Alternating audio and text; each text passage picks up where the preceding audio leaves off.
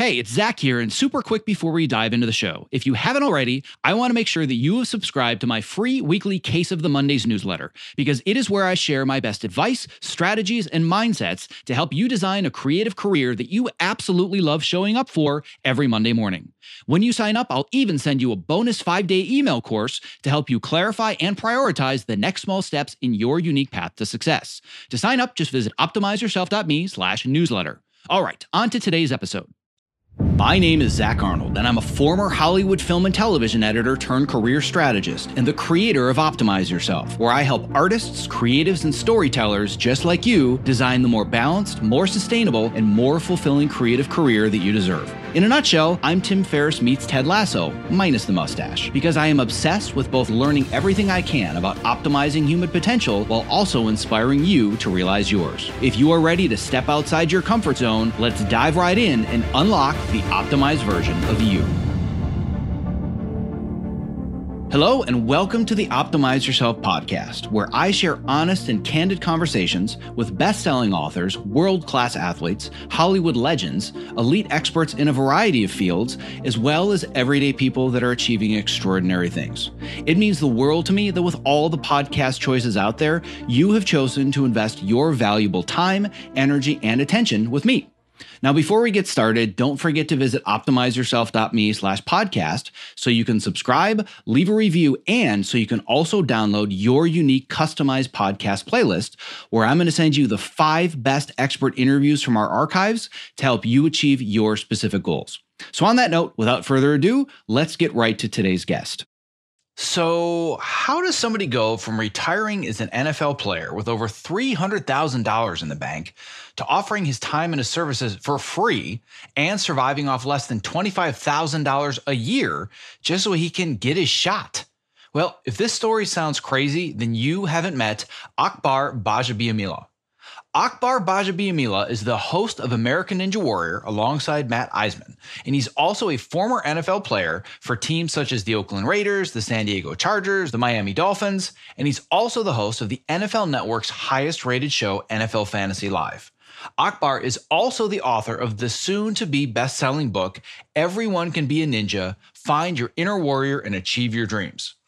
Whether you're an athlete who aspires to be or who has already competed on Ninja Warrior, a weekend warrior like me who enjoys the occasional Spartan race or triathlon, or maybe you're a sedentary office worker that's just looking for something to inspire you to get off the couch and get back in shape. Akbar's story is one of the most compelling and motivating that I have ever come across.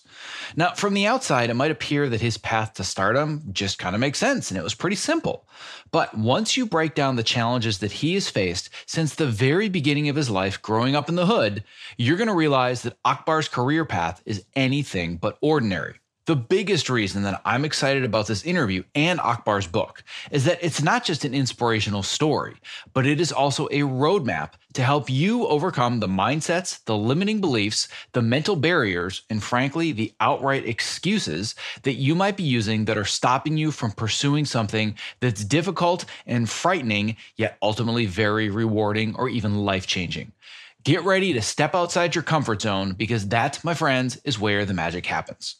Okay, without further ado, my interview with the host of American Ninja Warrior, Akbar Gbajabiamila.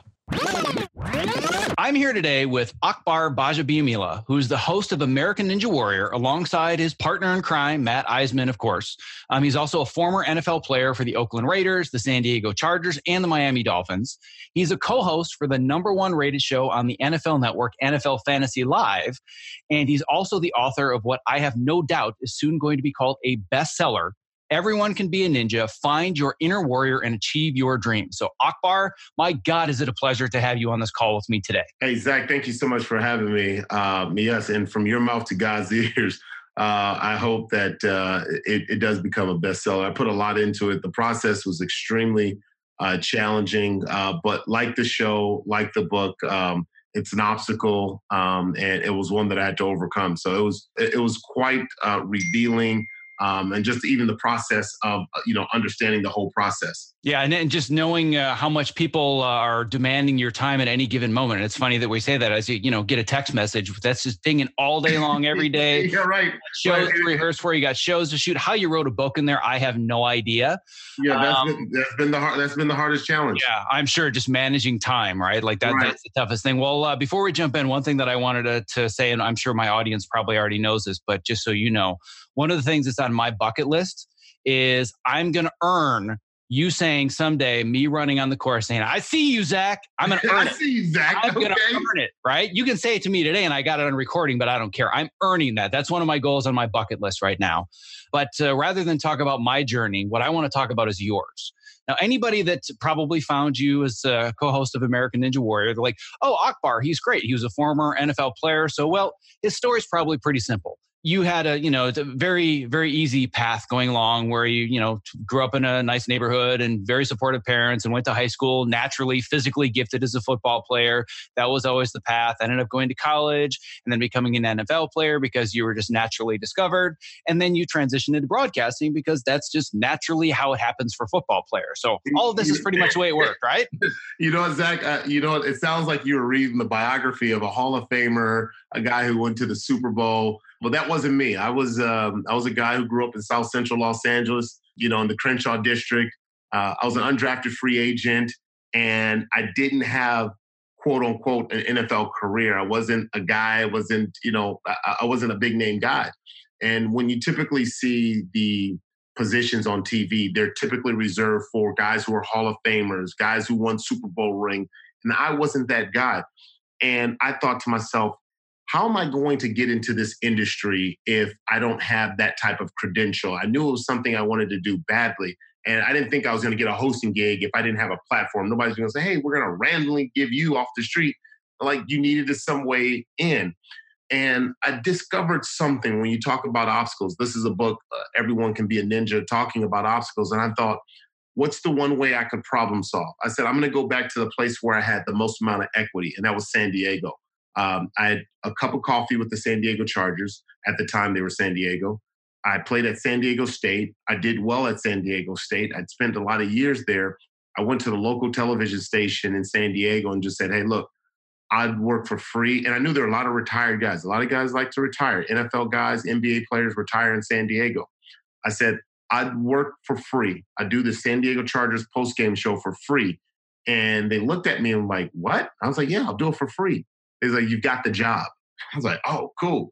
And for two years, I worked for free. But now in return, I said, I just wanted my tape. Because prior to that, I actually went to ESPN and I felt so proud of myself. I was like, boy, you can't tell me anything. All right, man, maybe my NFL career didn't work well, but I'm going to get in in this industry. And I remember meeting with two executive, top executives, Fred Brown and uh, Al Jaffe, and they were like, um, "So, what makes you any different than the guys who are Hall of Famers and Super Bowl winners? Like, what makes you any different?" And I was like, first off, I gave the wrong answer. I said I was just like Stuart Scott. And they go, "Let me stop you. First off, you're not Stuart Scott. We already have one, so we don't need another one." Um, he says the reason why I brought you in was I saw that you had, you know, Wharton School of Business. You had a certification from there, and I just thought ah, maybe he's an interesting guy to bring in but maybe not in the role or the position of a going on as an on-air talent. And so I think at that point, after I messed up by saying I was gonna, you know, be just like Stuart Scott, it was like, oh, let's give you a tour of the campus. I got a tour of the campus, and they kind of asked me and say, hey, look, if you want to get into this, you're gonna need some tape. That was the last parting words I got from Fred Brown, who again did it in a very nice way. It wasn't like, you know, they big timed me or anything. It was just like, dude, this this isn't for you. This isn't this isn't your kind of deal. I took those last words of you need to get tape. And I thought, how am I going to get tape? I said, I know, I'm going to go through the back door. And that's that began the, my journey into the broadcasting world. So it wasn't one that was just handed to me.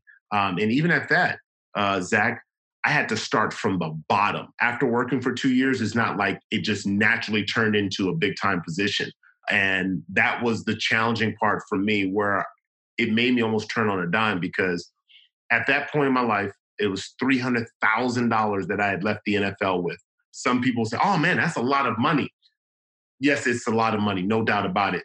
But you have to factor in that I'm transitioning from something I've done basically my whole life, playing sports my whole life, into a new career. I got my college degree, but never had a chance to even apply it because I was a football player. And I'm now married, two kids, and family starts to build. It starts to happen. I have to be a father. I went from not being a father to boom, two kids. My wife had a child prior to. We had a child on the way, um, or a child that was already born at the point. And I'm like, how do I do all of this? Meanwhile, I take my very first gig doing the CBS College Sports Network, and I'm doing Division two games in the middle of nowhere, uh, Cleveland, Mississippi. Uh, and I'm going all to these different random states that I've never been to. And at that point, they're paying me $26,000. Meanwhile, that $300,000 is quickly making its way down. And at one point, I was at $40,000 that I had in my savings account from this, what was supposed to be a head start in life, uh, down to $40,000. And I didn't know where to turn. And two years of making $26,000 a year, I was like, this just, I don't think I'm doing the right thing. My wife questioned whether, you know, I was being selfish. Like, hey, you're maybe going after a pipe dream. Like, you know, like you got to be honest with yourself. And this was a major, major obstacle. And at one point, I decided that I was going to make a turn and I started selling turf. I was selling artificial turf because they were going to pay me $75,000 a year. And they were not only going to pay me that, but they were going to give me commission. So I thought, yeah, I could make money. And I was doing it for the wrong reason. I was doing it to make money.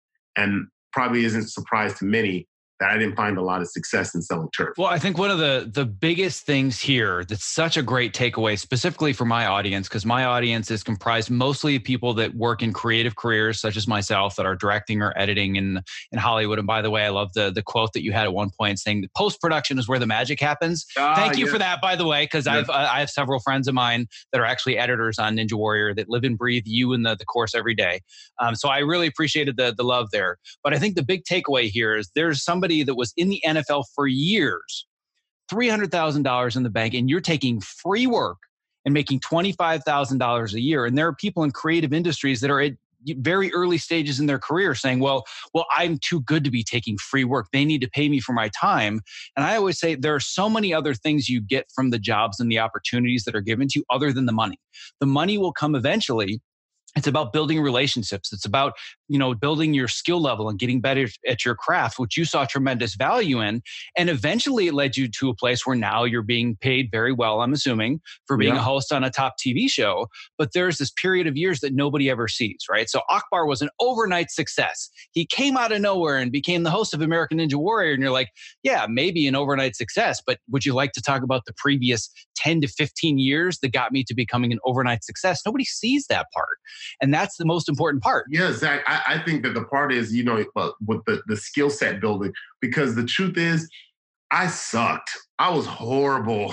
I mean, but I was doing it in a local market where I'm glad I didn't do it. Like, imagine if I would have taken that ESPN job and I was as bad as I was on the local market. I only knew that I was bad, not because in the moment people were telling me that, it was the following year where people go, "Oh my goodness, you are so much better." I mean, the emphasis in which they said it, I'm like, "Well, how come nobody told me in the moment I was doing like I was horrible? Like nobody told me that."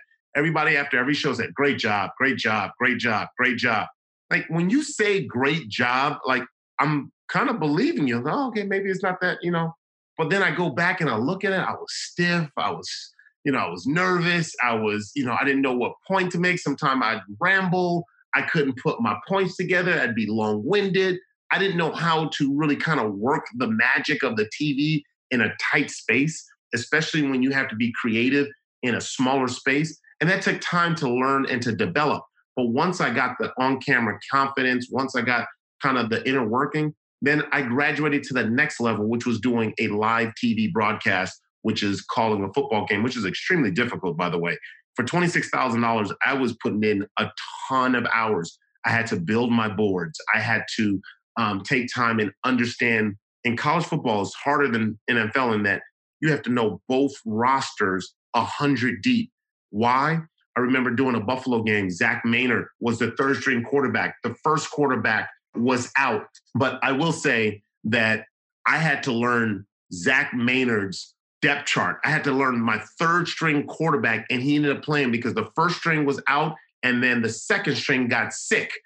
And I'm like, are you kidding me? I'm down to the third string, but what if I didn't prepare? What if I didn't prepare for those moments? So it was very challenging putting in the hours and the work for that. But I'm glad that I stuck through it because I know so many people will have this sense of pride that I'm too big for it. And I knew, and I bet, I betted on the fact that people would be too big in my position to be a former player and to work for free. Well, I want to talk about the origin story, so to speak, because for you to get to the point where you've decided I've been in the NFL for years, I've got $300,000 in the bank, and I'm going to work for free to go to this next level, that didn't just come out of nowhere. That person was forged through an experience. And one of the key takeaways that I think is so important for people to get from this book is this concept of how you can take comfort when nobody expects anything from you when you look at your circumstances and you say, well, this is the hand that I was dealt. So, you know, I guess I guess this gives me the perfect excuse where that can make it so much easier to say, well, if nobody really expects anything from me, well, maybe that's kind of a good thing because then I really don't have to put in the effort because there's no expectation, right? So, and this is a really core fundamental philosophy of your book. And you're in a position where if somebody were to look at you before all the success, they'd say, well, based on where you grew up and your standing and you know financially and everything else like nobody really expects much of you so you know just go you know end up joining a gang right right you know it, it, it's rejecting your circumstances i talk about that in the second chapter um, the second chapter says reject your circumstances because we all have them we all have things that we go through in life and it's very easy to say hey I've got a crutch. I've got an excuse. We all use them, right? Oh, I've got an excuse. Hey, I was late to work because of traffic. Like, well, yeah, but really? But if you know that there's traffic, can't you maybe plan ahead? Can't you not necessarily maybe fall or uh, succumb to to the excuses or your circumstances? And for me, I knew that was it. And it was there was a moment that I feel like changed my life. It was one of my former teammates who I actually write about in the book. He tells his story, uh, Nnamdi Asomugha. We were living together my rookie year, and I remember I was telling somebody saying that you know, football was my way out of the hood. And he was like, man, like, I hate when people say that. I'm like, why? Like, it's true. He goes, no, that's just what we've been fed. Like, I know your parents because we both grew up Nigerian, a Nigerian household. He's like, I know your parents emphasized education. I know your parents were showing you what it means for hard work. And I thought to myself, I say, you know what? You're right. Like, I'm just, I'm only recycling and regurgitating something that a life commandment that I've been told. And it was at that point that I said, you know what? No, like I know I'm more than just a guy who only could depend on his athleticism to get out. And so I said, from that point on, I had this mindset that I was going to reject my circumstances. I wasn't going to allow those things. But even before that, I made a conscious decision that I wasn't going to let my my neighborhood impact the way I was going to move forward. Yes, I grew up in the hood. Yes, you know, my parents had a tumultuous relationship. And yes, I probably didn't go through the best schools. Does that mean that I get slowed down? Does that mean that I shouldn't try to move forward? And I, I think that decision making, when we go through that in our life, I think that process is the turn. That's when you get to the other side. That's when you turn the corner. Well, and I think that what people often uh, make the mistake of doing is if somebody's in those types of circumstances, they're thinking, well, it's not my fault, right? Well, it's not my fault that I was born in this neighborhood or I have these parents or I'm in this economic situation. But guess what? It's still your responsibility, right? If something tragic happens to somebody, that's not their fault. But you know what? It's still your responsibility to not turn it into an excuse for not moving your life forwards. A perfect example would be, and I don't know if you had a chance to watch the trailer for my documentary film Go Far, um, but this is somebody that was born without the ability to use his arms or his legs. That's and right. he decided, you know what? There are no quadriplegics that have become scuba divers and have been licensed at it. So guess what? I'm just going to have to be first. That's turning a disability and finding a way to, to make it become an ability. And he achieved so many different things despite his, his circumstances because he didn't say, it's not my fault that I'm disabled.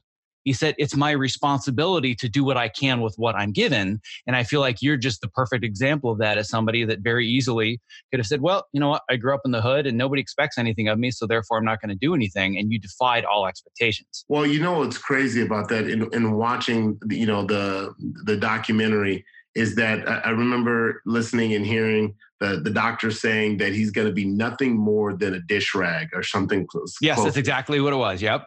And the that really struck me because I'm like, first off, who gave the authority to the doctor to determine his future? But there are so many people out there that will hear a, a, a messaging from a doctor or from a lawyer, whoever they considered an authority figure, a teacher, a parent, and that life commandment ends up dictating the rest of their life. Like you and like I talk about this in the book, where I know that people's like, man, you from the hood, like this is essentially your lot in life, or the white man doesn't want you to succeed. Like, oh, he doesn't want me to succeed. The white man, okay, well, I guess I shouldn't be successful. But no, I didn't want to. I'm like, there's something intrinsically just didn't seem right that I would let a person who didn't know me, I'd let a person who didn't understand me dictate my future. Like that is ultimate control you're giving up. You know, how many times have you heard of people saying, Well, I went to this such and such person and they wouldn't allow me. And then they say, Okay, that's it. I don't have to do anything. Or the doctor said that, you know, it's going to take me a year and a half to recover, which was my case when I tore my Achilles. And you say, oh, Okay, it's going to take me a year and a half and you just kind of follow that timeline. Like you're going to give some general timeline or some general description applied to me, and I'm supposed to just accept it. Uh, that's that's just hard for me to digest. My sincerest apologies for the interruption, but if you're a creative professional who spends long hours at your workstation, not only is the following promo not an interruption, but listening has the potential to change your life. Because working with a Topomat underneath you at a height adjustable workstation is a game changer. Let's learn a little bit more from Ergodriven co founder and CEO Kit Perkins, creator of the Topomat. The Topomat is the first anti fatigue mat designed specifically for standing desks. The real benefit of a standing desk is movement. We found bringing in this cushioned terrain under your feet, your brain just subconsciously engages and you wander around and you get that movement at the standing desk that you need without even having to think about it at all. People will come to me at an event or a panel and they'll say, I got the Topo mat because of you. Even when they had a mat, once they used this one, it was a total game changer. We've just heard time and time again that with Topo, we've kind of hit the sweet spot that it's the right premium quality materials and a right shape that people are actually getting benefit out of this stuff. You spend more time here than anywhere if you do creative work the way that I do. So I would rather be driving around in a Ferrari than a Ford Pinto. And I feel like this is the Ferrari of the standing mat. One of the things you don't realize is that at a standing desk, your main interface to the world, your body's main interface to the world is the ground. If you're going to invest in anything at that Ferrari level, it should be what you're standing on. Well, my goal is that for anybody that is a creative professional like myself that's stuck in front of a computer for inordinate amounts of time of their waking life, they're doing it standing on a topo mat. So uh, you and I, my friend, one edit station at a time are going to change the world. I like it. That's a utopian vision I can get on board with. If you're a creative professional looking for a simple and affordable way to stay active, energetic, and focused while spending long hours at your height adjustable workstation, I can't stress enough how important it is to have the right mat underneath you, which is why I continue to share the Topo Mat as my number one product recommendation. To learn more about the Topo Mat and purchase yours, visit optimizeyourself.me slash topo. That's T-O-P-O. Yeah, I mean, I'm in the the same place right now, and I have been for the last year and a half, where I decided um, at the the ripe old age of 38 at the time, and right now I'm uh, knocking on the door of 40. Which, by the way, for anybody listening, this, today's your 40th birthday, so uh, yes, it is. you know, I'm super excited that you're here with me. Um, but I decided uh, over Christmas vacation of uh, my 38th birthday, it stood on the scale, and I was a little bit over 200 pounds, and I said, nope. I'm no longer going to accept this. I'm going to make a change. And I'm committing to the goal of becoming an American Ninja Warrior. And the first response was, well, but they're all like kids. They're all like in their early 20s and they're gymnasts and they're parkour athletes. And like, you're a film editor. I'm just like, yeah, so I'm just going to have to figure it out. But that doesn't limit my circumstances. And what I found is that ever since committing to that goal, and I haven't, uh, as, as, I'm sure you know, because you're one of the hosts of the show, I wasn't, I did not get on this year. Um, I was, I did make it as a tester though, so I did actually get to run the course, which is an amazing experience for me. Hoping to be able to get on next year, but if I don't, it doesn't matter to me, and the reason is because I've learned so much about myself, and my life is completely changed not because I got on the show. It's because I made the commitment to go after something incredibly difficult that made me change all of my habits and my behaviors and my outlook on life. And I've met so many people just because I committed to the goal. And something you talk about is how Ninja Warrior isn't about getting on the course and getting to the warped wall and getting to the finals. It's the struggle of just getting to the starting line. And that is what means so much to so many people. Yeah. You know, I, I love what you said there because there's so many transferable skills there, especially going through the process. So many people are so afraid um, like myself. Um, but you know, at, at, one point, I was afraid to go through the process. I was afraid to figure out what like I think about me running the course last year. I ran it for the first time last year and it was nerve wracking. And people saw me get to the buzzer, but what they don't know is that I was extremely afraid. I almost backed out because I said, I'm the one who came up with the idea to run it. And then when I realized that I was in for something totally out of my league, I go, nah, this is not for me. I was trying to find an excuse out my very first day of working out for with Kevin Bull, one of the top ninjas on the show, my first workout lasted like 30 seconds because I pumped out. I didn't have forearm strength. I didn't, I didn't even know that stuff existed in there. I was like, what? I wasn't pushing weights, squatting, tackling anybody. This was a whole new skill set for me. And it just, and again, it was just so, it's kind of like a metaphor for life. You start thinking about when you're going down a new path. Some of us are transitioning into new periods in their life. Um, for me, today I'm transitioning into my 40s, whatever that means. Uh, but there's a person who's out there who's transitioning into parenthood, um, or a person who probably just went through a bad divorce and is transitioning into being a single parent, or maybe you've always been a single parent and now you need to find a job that is going to be able to support a bigger family. And there are these moments where you, you have these two choices. You can either accept the difficulties that has been given to you and figure a way out or figure a way to overcome these obstacles, or you can use that obstacle as an excuse, as a crutch to turn away to then lower the expectations. You were kind of talking about that earlier about the expectations. And so many people live in the world of if I stay below the expectations, then no one will find me. No one will expect anything of me. And I can just kind of coast by. And I remember my coach when I was in high school, he said, Don't be a guy, don't just be a guy. Because it's easy to be just a guy. Uh, it's extremely stressful. Yes, I'm, I'm admitting it. It's extremely stressful when you have to perform at a high level, when expectation is that you will deliver every time or most of the time, you will deliver. And I remember a teammate of mine telling me one time, he says, Akbar, don't be afraid of greatness. And I thought instantly, without thinking about it, Go like, that's dumb. Who would be afraid of greatness? Doesn't everybody want greatness in their life? Truth is, not everybody. And I had a, a relative of mine, I'll never forget, was in the kitchen working, I mean, as a, I forget, I don't know the term, as like a helper chef or whatever. But then he had an opportunity to get kind of promoted to as a, as a sous chef. And he stopped and was like, no, no, there's a little bit more responsibility as a sous chef. And he turned down an opportunity as a sous chef because he says, I just want to keep things simple because more would be required of him and he would have to perform at a higher level and be responsible for other chefs as well. And still while working under the master chef or however that time goes. And I just thought to myself, I never want to be that person. When an opportunity comes, I don't want to be that person. But then it did happen to me. And I almost succumbed to that. But I thought back to that that incident with with one of my relatives. And I was given the opportunity to be the host of American Ninja Warrior, and I'll never forget uh, March 23rd, 2013.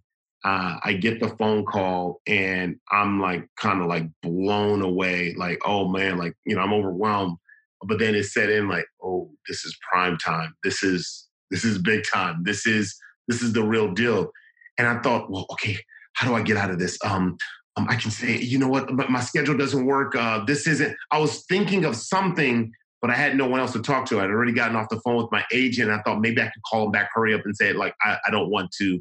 You know, let, let's let's think about something. Maybe let me just try to find another sports job that I can just stay in my safe zone. I can talk football and stay safe in this area. This was a whole new skill set. I was afraid of what was going to happen. What, well, what eventually happened to me. I didn't want that to happen. But had that not those things didn't happen, I wouldn't have grown into the role for eight years. And I talk about it in the book that first day on set was an absolute disaster. And that first day ended up being the first year.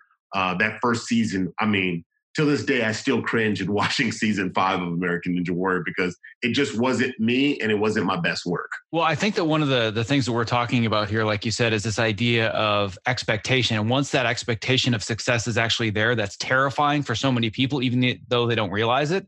I went through a period myself a few years ago where I said, wait a second, I'm not afraid of failing anymore. I'm afraid of being successful. Like, what mm-hmm. does that even mean? Right. Because I was in the process of building this platform, the website, the podcast. And at first, it was just me getting a bunch of stuff off my chest and I was in learning mode. But then it started to grow and people started to come to me and wanted me to, to fix their problems, give them advice. I'm like, oh, wait, people are actually counting on me and I'm terrified of this thing's actually growing because then people have this expectation that I can repeatedly do this for them, provide the service. And I basically had to stop for like six months and say, Am I really ready for this? Because I'm so terrified of succeeding rather than failing. Because failing is not something that I've done a whole lot in my life but I've learned how to accept failure, but I wasn't ready to accept success in my life. Um, and it's funny, I actually had another one of those experiences last year where I don't know if you've heard through the grapevine about this uh, this group that works out with Tony Horton on Sundays, the the Tony Horton Ninja Group. He's the guy that created P90X.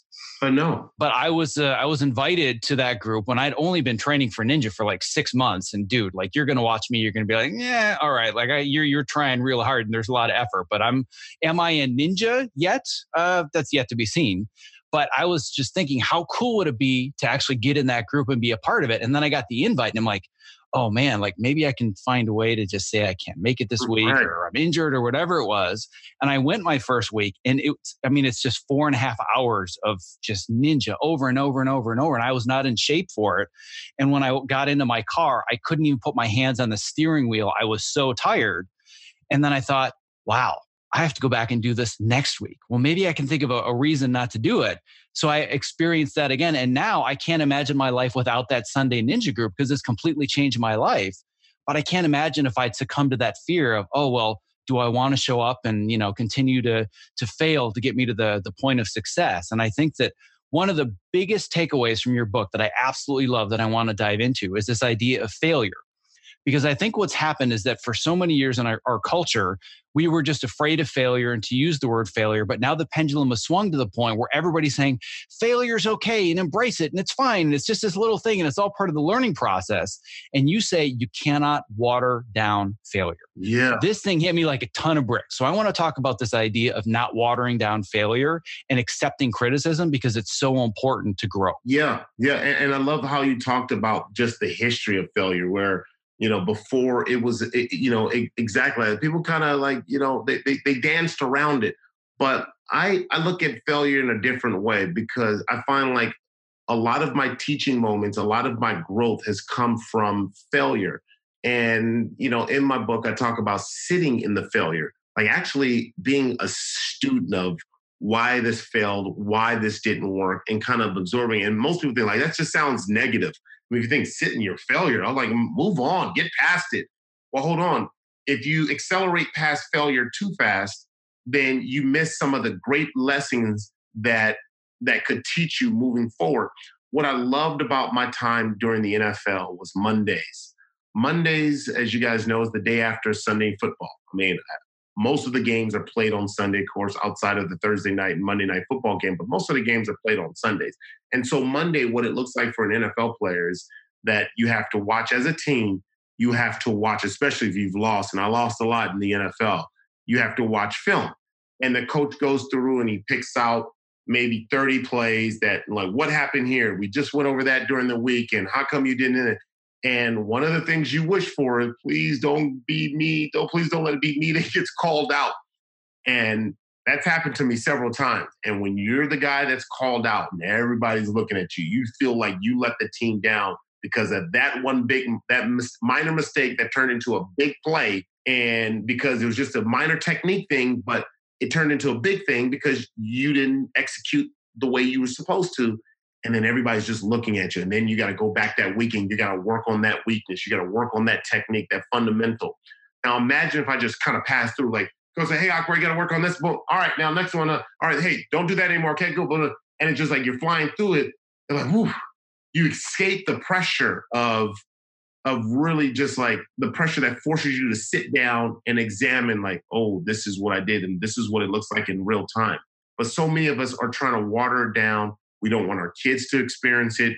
We don't want to experience it. We say don't call me out. Why are you calling me out? People don't want to be like hold on. Are, are, are you trying to get better? Don't ask to get better if that's not what you really want because some of us we dream of it. We dream of getting better without the reality of what it takes to get better.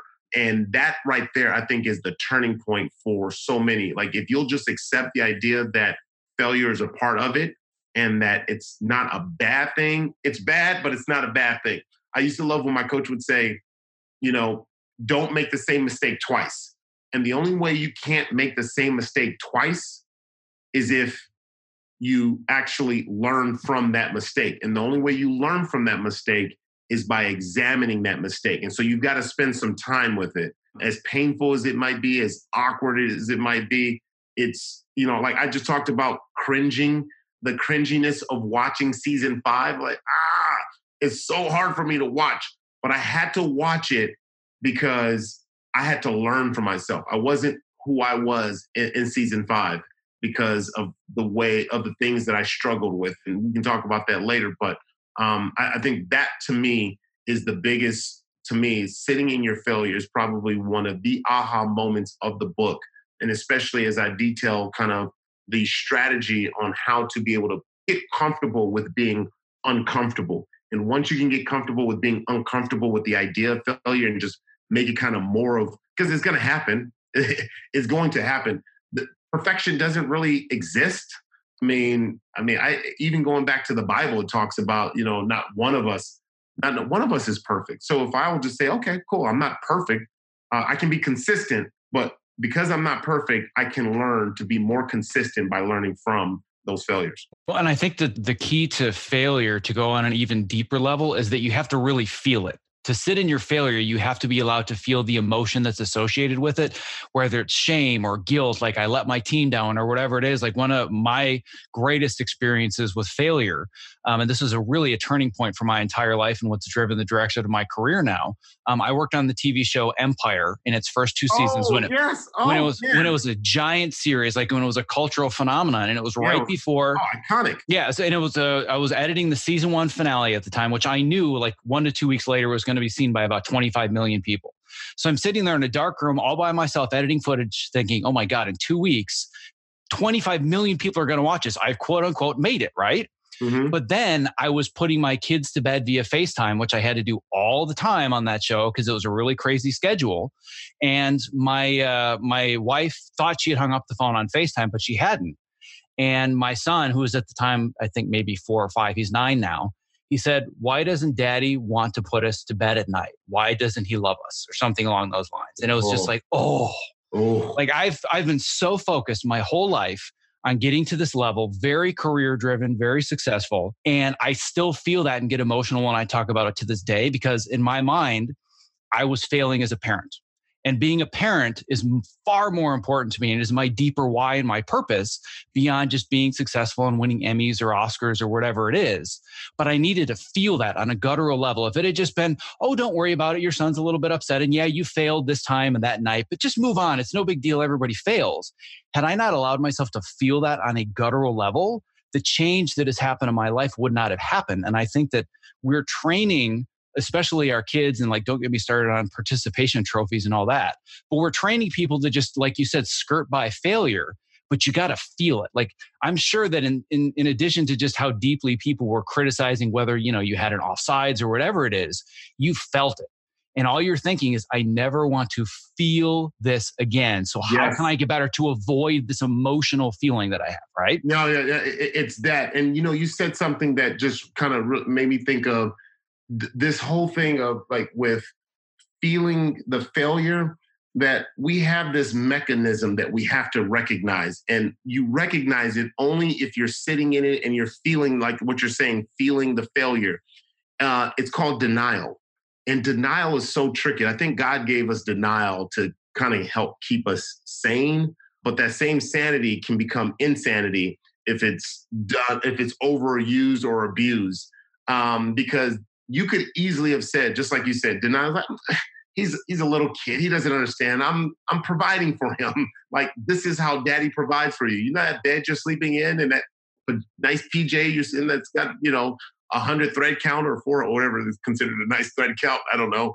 Um, that that's because daddy's working. And that's the denial part. And then you can just move right past it because it does sting. He was like, well, I don't want to feel the sting because I don't want to know what's going on because sometimes we're afraid of the choices we have to make.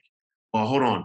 Does this mean I have to quit my job? Does this mean I'm working too many hours, cut my hours? Those those wild imaginations of what the end result is going to be, that's what really deters people. And in an instant, the brain is so smooth. It can process all of that like a computer, like in milliseconds and all those things like nope nope i'm gonna keep pushing forward because i don't want to go there it's too painful to think that i would be that type of father or that type of mother or that type of person. And we just keep going through rather than hold on rewind back up. Why am i feeling this way? Oh yeah i get it. Yeah i get it. And then saying okay hey, and maybe it is. Maybe the answer is cutting down the hours. Maybe the time is being actually cutting. I'm thinking of the writer for scandal. Shonda rhimes. Shonda rhimes and she talks about being just this creative genius. And Shonda Rhimes talks about how with her daughter, like anytime her daughter asks when she's at home, like, hey, mom, can I get some time? Or mom, you know, like she stops what she's doing and she gives her her daughter that time. She says what she's found is that usually it's about 15 minutes, you know, like it's 15, 20 minutes just to get that time. They just want that one on one time because sometimes we can be so locked in. And before you know it, now you're trying to cram in your relationship at the last minute before they go to bed, trying to get it in so you can get that guilt off and go, hey, I'm doing the right thing. And then you're off. And I've been in those same, I've been in that same exact shoe where I had to stop and ask myself, what are you doing? Is it for the Emmys? Is it for the confetti? Is it for the likes? Is it for whatever it is? And saying, is it worth more than your family. Um, but I don't get to those asking those questions if I'm not used to kind of sitting in your failure because we all have a little chink in our armor. I have spent almost 10 years now raving about how much I love my Topomat, and I have finally discovered what I now consider the Topomat of desk chairs, the QOR360. The QOR360, spelled Q O R, is designed to keep me constantly moving while seated in an upright and balanced position. To learn more about how it works, let's hear from QOR360 founder Dr. Turner Osler about why he created the QOR360 active sitting chair. When you sit badly, you sit badly for for many hours a day. And that's really what the problem is. It's very hard to make yourself get up and do jumping jacks every half hour. But if you just swap to a chair that requires you to be muscularly engaged in order not to fall off, it's an easy bar to clear. For the procrastinators out there who hear all the statistics and know how bad sitting is and it's the new smoking, and they're thinking that's something I'll worry about in a few decades, you're going to feel the effects of having more energy at two o'clock in the afternoon or four o'clock in the afternoon that day. And that's that's the whole point. Your core muscles will be stronger. You'll have less back pain. All of this will make you more available for the rest of the pursuits of your life, your kids, your hobbies, your whatever. For those of us who need to practically live in front of computers to do our best creative work, the QOR360 is going to level up your game. Keep your body moving and keep the creativity flowing. To learn more and purchase what I consider to be the Topomat of desk chairs, please go to optimizeyourself.me slash core 360. That's optimizeyourself.me slash QOR360. Yeah, I mean, I've I was actually just in this situation um, again with a, a, very similar circumstance. Where have you heard of the TV show Cobra Kai? No, I have not. The Karate Kid series. I know that Matt's oh, obsessed yeah, with yeah, it. Yeah, yeah, yeah, yeah, yeah. Um, well, I, I worked. I uh, edited that season too. I was one of the, the editors on that show. Um, my son, who's nine years old, is absolutely obsessed with it. Has watched the first two seasons like four times in a row. Like it's Does all he he understand the history of it? He does. Oh yeah, of course. I've oh, okay. I've educated my son well on the Karate Kid saga. Oh. Don't worry about that. He's well okay. taken care of. Okay. Um, but the point is to, to bring it back to this conversation. When he finished season two, he's like, "Oh, you know, Dad, that was so awesome." And this montage and that. Did you edit that? And I'm like, "Yeah, no, that was mine." Like I'm talking through the process, and he's really interested in it. And I said, "Well, if you're such a big fan, then obviously I have to go back to work on season three And he said, Well, no, dad, actually, I don't want you to work on season three. And I'm like, Why not? He's like, Because I'd rather that you stayed home like you are right now. I'm like, but don't you love the fact that I'm, you know, working on the show that you love and everybody's, you know, watching it like it's to a nine year old? I figured that would be amazing. And he's like, yeah, but dad, season three is still going to be good. I would rather you were home. And it was just like mind blown. Oh my God. Coming from a nine year old, it was like the, the shift in perspective was like, the TV show is still going to be there, but I would rather have you around. And in my mind, I'm thinking, yeah, but how cool is it to tell your friends that your dad works on Cobra Kai? And to him, he didn't care the time was so much more important. And it made me realize, oh, I, I am making the right choices. But I ended up leaving Empire in the middle of season two for that exact reason. It was that one phone call that started it all. But it brings me back to this idea in this conversation that in order to embrace these failures and make the hard choices, you have to be able to define your larger purpose and why you're doing things. Otherwise, that fear, it just feels like you can't overcome it. But it's so easy to push through the fear and the failure when you see the bigger picture. And that's something that you talk about a lot as well, where purpose can defeat fear. Yeah, purpose will defeat fear because once you have an idea of where you're going, I, I, you like to use it um, because I think a lot of people can understand navigation. Uh, and we all have the GPS in our cars. Um, and when I, I, still remember before we had navigation, my dad would pull out the Thomas guide. I'd never learned how to use a Thomas guide. Oh yeah, I remember the Thomas guide. Thomas guide. He pull out the map and try to like, but there was this genuine fear of getting lost. It was a concern of mine as a child. I remember when I watched my parents driving, I'm like, man, when I get older, what if I don't know how to get from one place to the next? Like there's this fear. Um, but what I love about the navigation system is like there's a purpose, right? It gets you from one point to the next. Your purpose is that end destination, and it'll tell you you've arrived at your destination because that that end destination that's its purpose. That's this whole GPS is to get you to your destination. And there's no fear when you're driving. You know, like my net, in fact, there's more confidence that grows. Oh, yeah. You call, hey, I'm going to be there 10 minutes late according to my navigation. Hey, I'll be there about 20 minutes ahead of time. You know exactly what you're doing, when you're going to get there, how you're going to get there, what route. It tells you all the different step by step how you're going to get to your destination. And if we apply that to life, if you have your purpose and you understand, you got the GPS understanding of your purpose, it makes the fear go away. The fear just doesn't even exist anymore. Um, there'll be new fears, but it won't be in that process. It won't be on that route. And that to me is the type of confidence I and so it takes time to understand purpose. And the only way, it's not like you, hey, just come on, define your purpose. And if you ask people, you could even do the purpose test. I'm just making this up right now. Say, hey, what's your purpose? You're going to get two, one of two things. One, somebody's going to try to speed through it and try, oh, yeah, my purpose? Yeah, my purpose is, um, yeah, live my best life. Oh, okay, yeah, that sounds real cliche, but what does that even mean, live my best life? Yeah, that's my purpose. I'm going to live my best life. Okay, how are you going to live your best life? Or you'll get the person who's very cerebral and really think about it and like, oh my, like I really don't know what my purpose is. I don't know what I'm supposed to do. I did this executive leadership class and I took this this test to figure out what my purpose was. And do you know it took me about four months? I had to schedule quiet time. Um, you've heard during this interview process, my laptop and my computer uh, ding, and I'll get these dings throughout the day that stops me from focusing um, you know, ding, and then my brain go, uh oh, what's that? Who's there? What's there? Oh, who's texting me? What's that? And there's this anxiety that builds up that I have to respond and have to react to everything. And living life like that will get you further and further away from being able to spend time with getting to know yourself, getting to because the hardest person to get to know is yourself. I often feel like other people know you better than you know yourself because they get to at least examine you with no disruption but for you to examine yourself, there's all the disruption. There's the fear, there's the doubt, there's the family, there's the work, there's the phone, there's the email, there's social media, there's all these distractions that as you're just going through life and you'll look back and you're like, whoa, I'm 50 years old and I don't know what my purpose is. And it's very, and that's very easy. And I think at this point in time, in the time and the age that we live in, the only thing that is finite right now is our attention and everything is competing for our attention. like commercials and this i mean all of it especially i like i go crazy when it comes to social media because or just the way we we socialize now everything is being we're socialized to like grab our attention away from who we are what we are our relationship our relationships our relationship with uh, a higher being whatever it is that we need to grow it's being broken down by the very idea of uh, distraction. Well, and it's so easy when somebody asks, Well, what are your goals and why haven't you reached them? Well, you don't understand. I'm just so busy, right? I'm just such a busy person.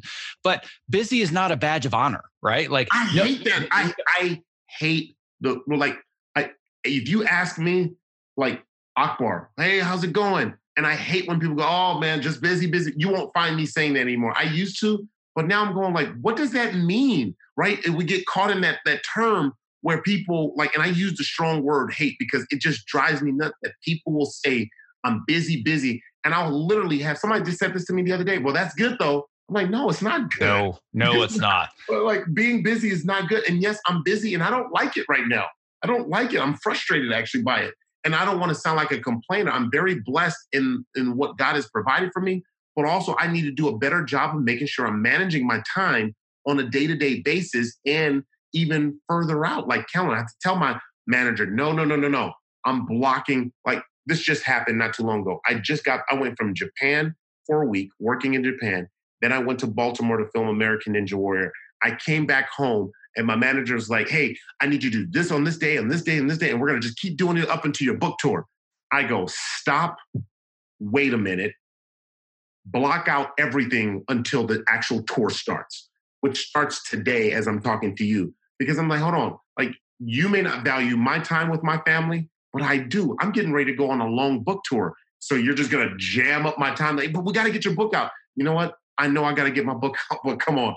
I'm human. I have people that I'm responsible for. Like I need those three valuable days just so they know that I'm present, you know, because I'm gonna be gone for two weeks it's very easy to get sucked into that. Oh my gosh, I better have to do everything possible to sell my book. So I better just not make myself available, you know, and just and just be a slave to to to the book tour. And I was like, I mean, look, I wanted to be successful, but not at the at the risk of of, of alienating my family at every little turning point uh, when I can just say, hey, let me take a breath and spend some time with my family. Well, not only that, but how are you going to be the best version of yourself on your book tour if you crammed everything in preparing for it before you even left, feeling the guilt of not having given your family the little bit of time that they get before the tour? Because then that's on your mind. And I was actually one of the people that you sent an email to and said, you know what, Akbar just got back from Baltimore. We're going to have to reschedule. And I'm like, fine, Right. Totally get it because I understood the mindset that you were in. And I said, I would rather have Akbar on the podcast later than I had planned, getting a better version of him than trying to cram it in because that's what makes the most sense based on the calendar, right? Right, right. And this, right, like yeah. this idea of being busy, I'm, I'm going to give you a, a, comeback that you can give to somebody on the phone that'll stop them dead in their tracks. Okay. I ask people this and they're like, oh man, I'm so busy. And I say this, I'm like, well, are you busy or are you effective? Ooh, crickets, man. I get crickets on the phone. They're like, oh, oh wow that's a really good question. I don't know how to answer it. I'm like right. well if you can't answer positively that you've been effective then you need to start making changes because i don't give a crap how busy you are. What i care yeah. is how effective are you. That's the important part. You know that's what it's all about. Yeah. Yeah no no it, it, it's it's effectiveness with your time. It's effective with the type of because that word effective turns into translates then into impact. What mm-hmm. type of mm-hmm. impact are you making? If you're not making an impact in your life in the lives around you in the company that you work for, uh, then sorry, I just thought about one of my old coaches. Uh, I was about to use this term, but I, I, thought it was very mean when he said it. Claude Gilbert, um, he said, Why are you even breathing our air? I was, oh, I love that. I said, Whoa. I thought they, I will never forget when he said that. Why are you even breathing our air? Because it's like you're not making an impact. So what's your purpose? What's your point? Yeah, like, why are you breathing around? I'm Like, gosh, I mean, that's old school love right there. That's yeah. old school coaching. I mean, he coached like in the fifties. Um, and so I, I caught him late in his career. So he he would just say whatever came to his mind. But I mean, you know, I, I probably won't be as cutthroat as Claude Gilbert. Um, but I think you get the point. Like, okay, so what's the point? Like, if you don't have a purpose, if you don't have like what what's your point? If you're just busy just to be busy, because it's like kind of the cool thing. I'm here, I'm here, I'm here. I was, I was like, man, look at your life, examine your life. If you're willing to go there, and say, Are you busy because you're covering up an insecurity? Are you busy because this is what you've been taught? And this is the only thing you know? Why? Uh, well let me uh, let me ask you this final thing because um, i of course want to be effective with my time and with your time and even though we've barely just gotten started and we're warmed yeah, up i know you got to go but i want to ask you one last quick question. Yes. And i want to you know we, we want to wrap this up as quickly as possible but what does it mean when you say everyone can be a ninja? What i mean by everyone can be a ninja is that when I look at the show, most people look at the, the, the athletes and go, "I could never do that." You don't know how many times I hear that. I I could never do that. I love the guys who are doing it, but I could never do it. And it's that thought process, that life commandment, what we tell ourselves, the internal conversations that we have with ourselves. That right there, it's what's moving the train. And so I say everyone can be a ninja. And the funny responses that I get from the titles, like, nah, I couldn't be no ninja. What, what you gonna tell me in the book? I was like, well, you'll be surprised. It's not actually being a ninja on the show, but being a ninja in life.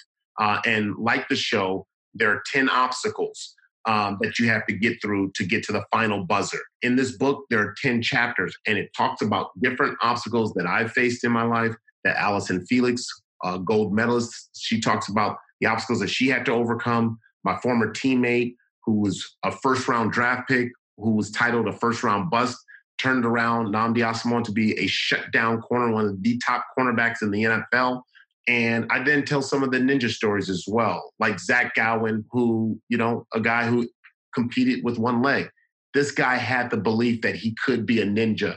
And in life, we have personal obstacles that we're going through. And I truly believe if you'll focus, find your purpose, and live a life full of meaningful impact and have an impact in your life and in other people's life, I think then uh, and only then will you become a ninja, um, but a ninja in life. Bam. If anybody didn't feel that last phrase, check your pulse because for the love of God, you must not be alive because that just hit me.